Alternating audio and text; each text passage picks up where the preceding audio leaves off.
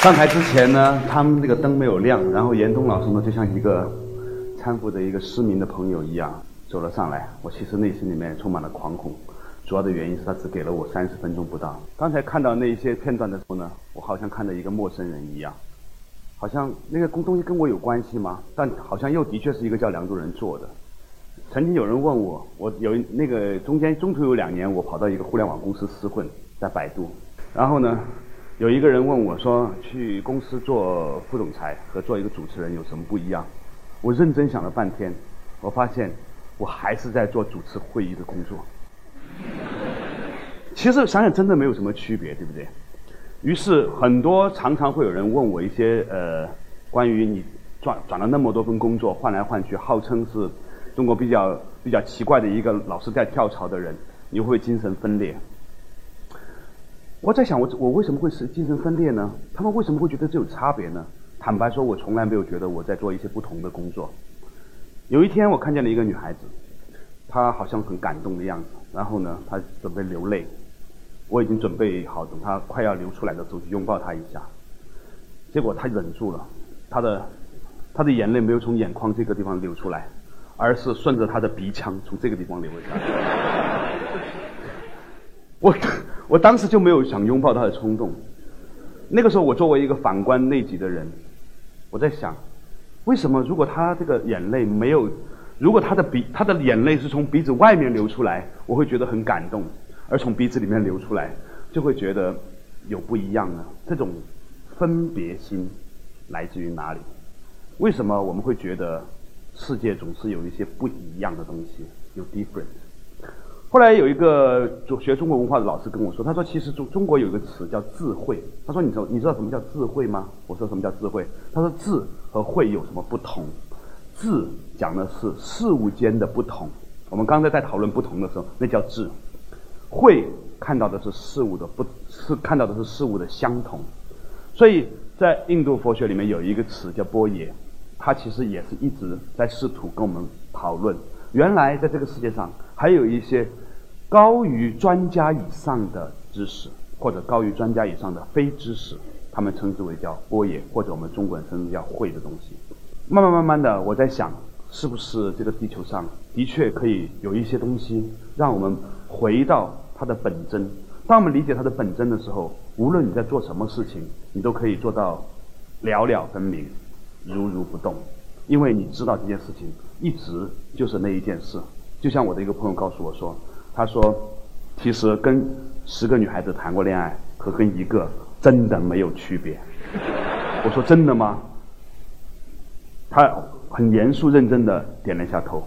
我相信在那一刹那间，他真的把自己当做了一个修行者，只不过他修行的法门比较奇怪。好了，这个其实分别心是很奇妙的一个东西。我们想想，我们的快乐和烦恼来自于哪里？我们的快乐、烦恼其实都来自于分别心，不是吗？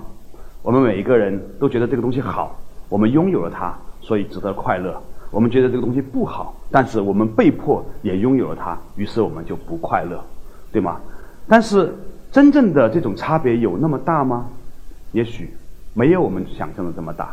曾经有一个人问我一个问题，他说：“人类的分别心真的是件很奇怪的东西。”比如，再举个例子，嗯，巴黎的街头，你会发现有很多的狗屎。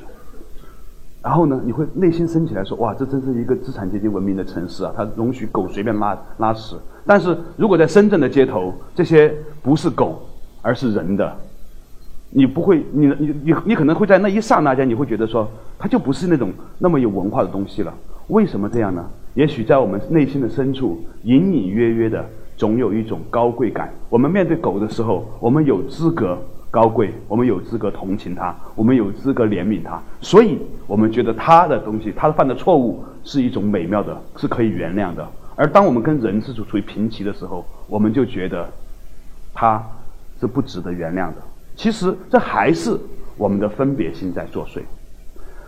我们觉得这个东西是有有不同。所以我们产生了相关联的快乐和不快乐，所以我们会焦虑，到底应该做这份工作还是不应该做那一份工作。某种程度上来说，这一种的分别心其实一直在困扰着我们。但是分分别心又是从哪里来的呢？我常常在思考这样一个问题。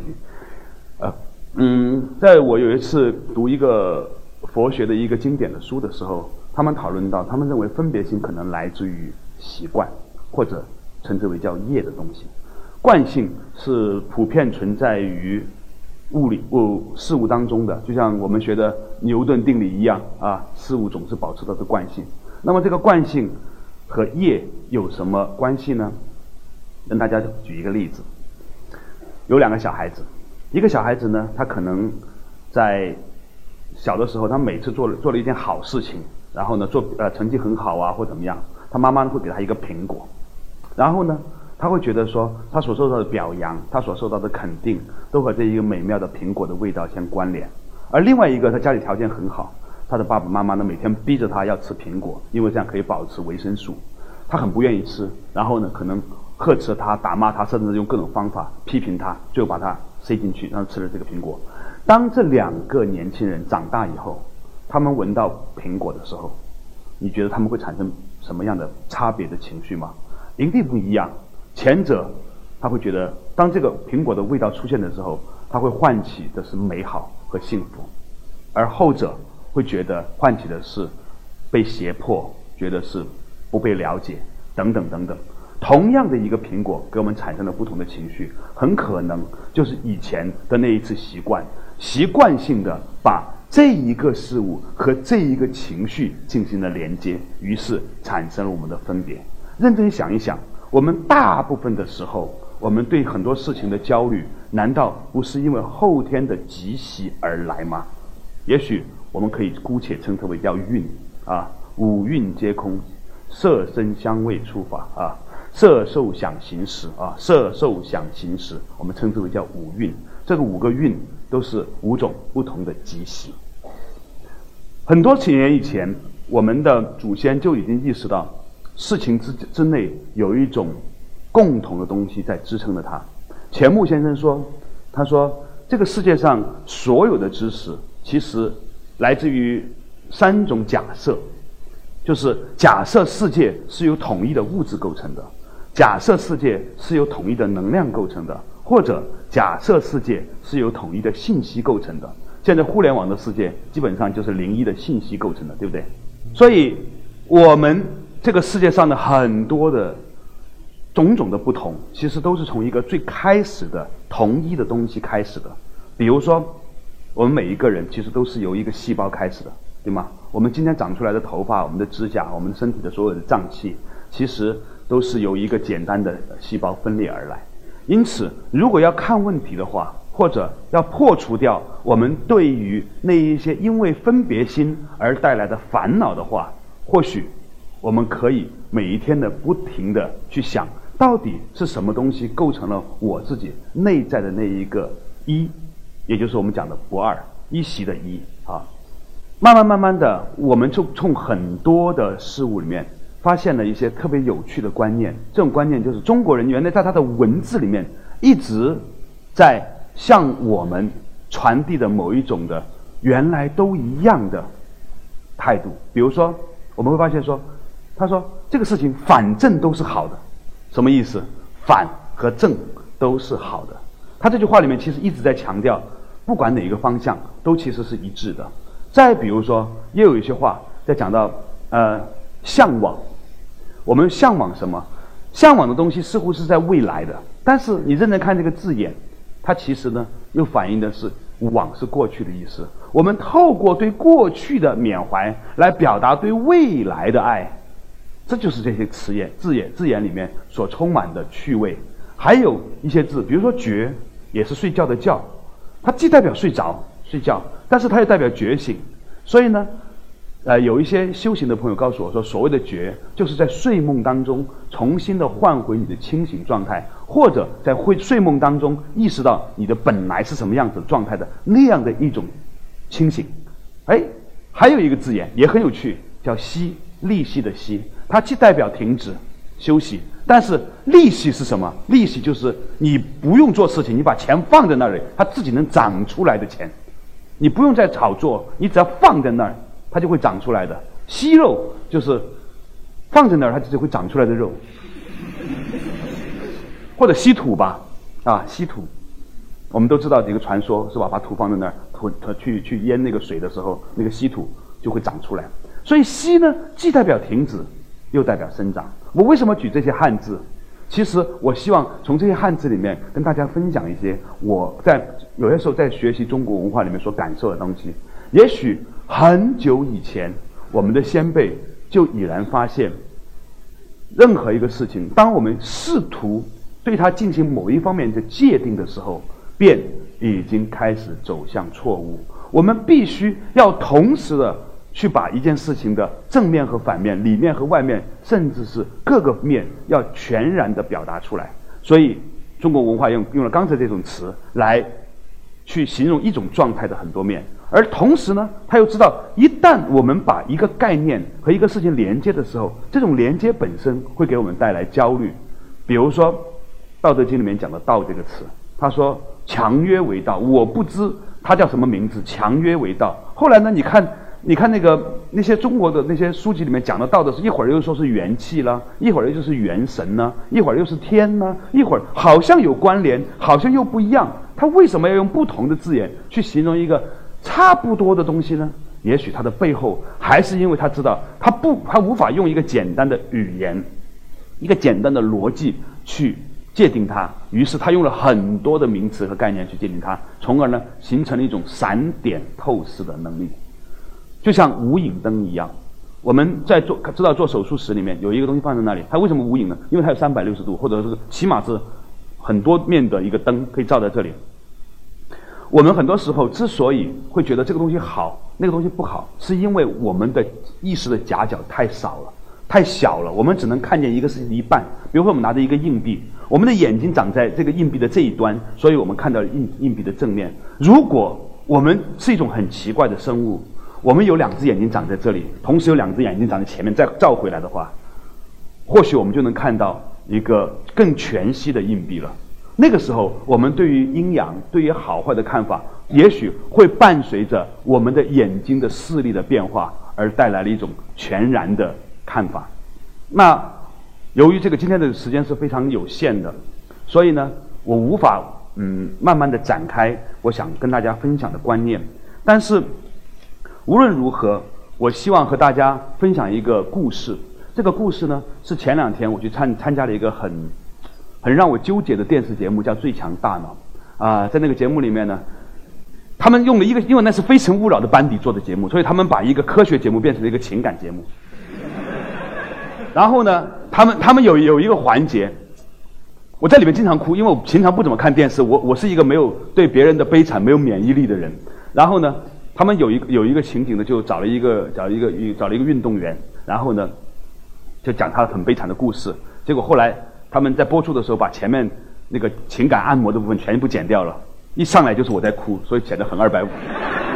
所以 就是选手的悲剧变成了我的二 B 悲剧。但是之后有另外一件事情还没有播出这期节目。就是在现场，我在现在讲的时候还没有播出，但这个事情给我很深的震撼，它很能够说明什么东西是全然的。在中国有一个男孩子，这个人呢，在在农村出生，他在八岁以前、九岁以前都不被允许读书，因为他被测出来是叫做中度的智障。后来十岁的时候，在他妈在母亲的强烈的哀求之下，他的母亲就像阿甘的母亲一样，就哀求他，然后呢，去到一个小学去上学。这个老师不让不让他回答问题，不让他做作业，不让他提问。但是这个小朋友在数学方面特别的敏感，他几乎不用学习，他就会一切关于数学的东西。那天在做测试的时候，他下他受他受了五年的教育之后，他就退学了。我给他出一道题，是幺三九七七五五七七六六七，大概是这样一个数字，是十六位数字，开十四次根，开十四次根号。我写出来，我看他到底能做成什么样子。结果他他就坐在那里，好像有如神助一样。过了不到二十秒，他就把答案写出来了，没有没有计算，没有计算，而且不是从个位往前数，而是从千位，大概是一四零零，然后他写点儿左右。结果后来电脑算出来呢，是一四零零点零几。我在那一刹那间，我看到他在算的时候。我意识到了一种情形，就是我们因为有了知识，因为有了逻辑，有了概念，所以呢，我们可能掌握了某一种加减乘除的方法，我们可以运算，拿几个黑板去算算算算算，最后也许也能算出来一个数。但是有另外一种人，他是直接得出答案的。他是怎么算出来的呢？其实有可能在这个地球上有另外一种大脑运算的方法，它就不经由逻辑，不经由分别心，不经由演算，只是经由直指人心的咚跳出来这一颗数字。所以我只是用这一个故事来跟分跟大家分享一种情形。我们常常觉得我们纠结于一件事情，不知道该如何是好，那是因为。你的意识夹角太窄，因为你没有看见事物的全然的本相。当你能够站在这个事情以外去看待这个问题的时候，或许你可以很快的得出一种最直接的答案。就像王东岳老师曾经问过我的一个问题，我在国学堂上，王东岳老师问我，他说：“你知道为什么老虎不刷牙，但是老虎的牙齿这么好？每个人都刷牙。”每个人为什么都有牙周病？我说为什么？当我当我在提到我在别的场合讲到这个故事的时候，这个这个例子的时候，有一半的人会拿自己的舌头顶一下自己的那颗烂牙，然后然后我问是什么原因呢？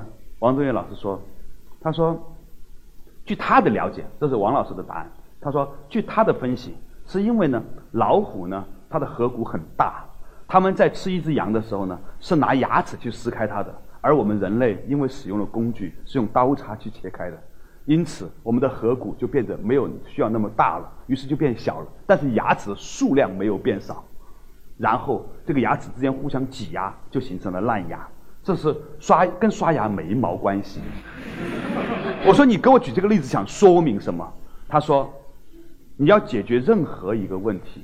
你都不能够在这一个逻辑层面上，在你平常的思考的问题逻辑上去试图解决它。你只有一个办法，跳出来，站到一个更高的维度，站在一个更高的科目，你才能够了解它。所以，什么叫做更高的科目？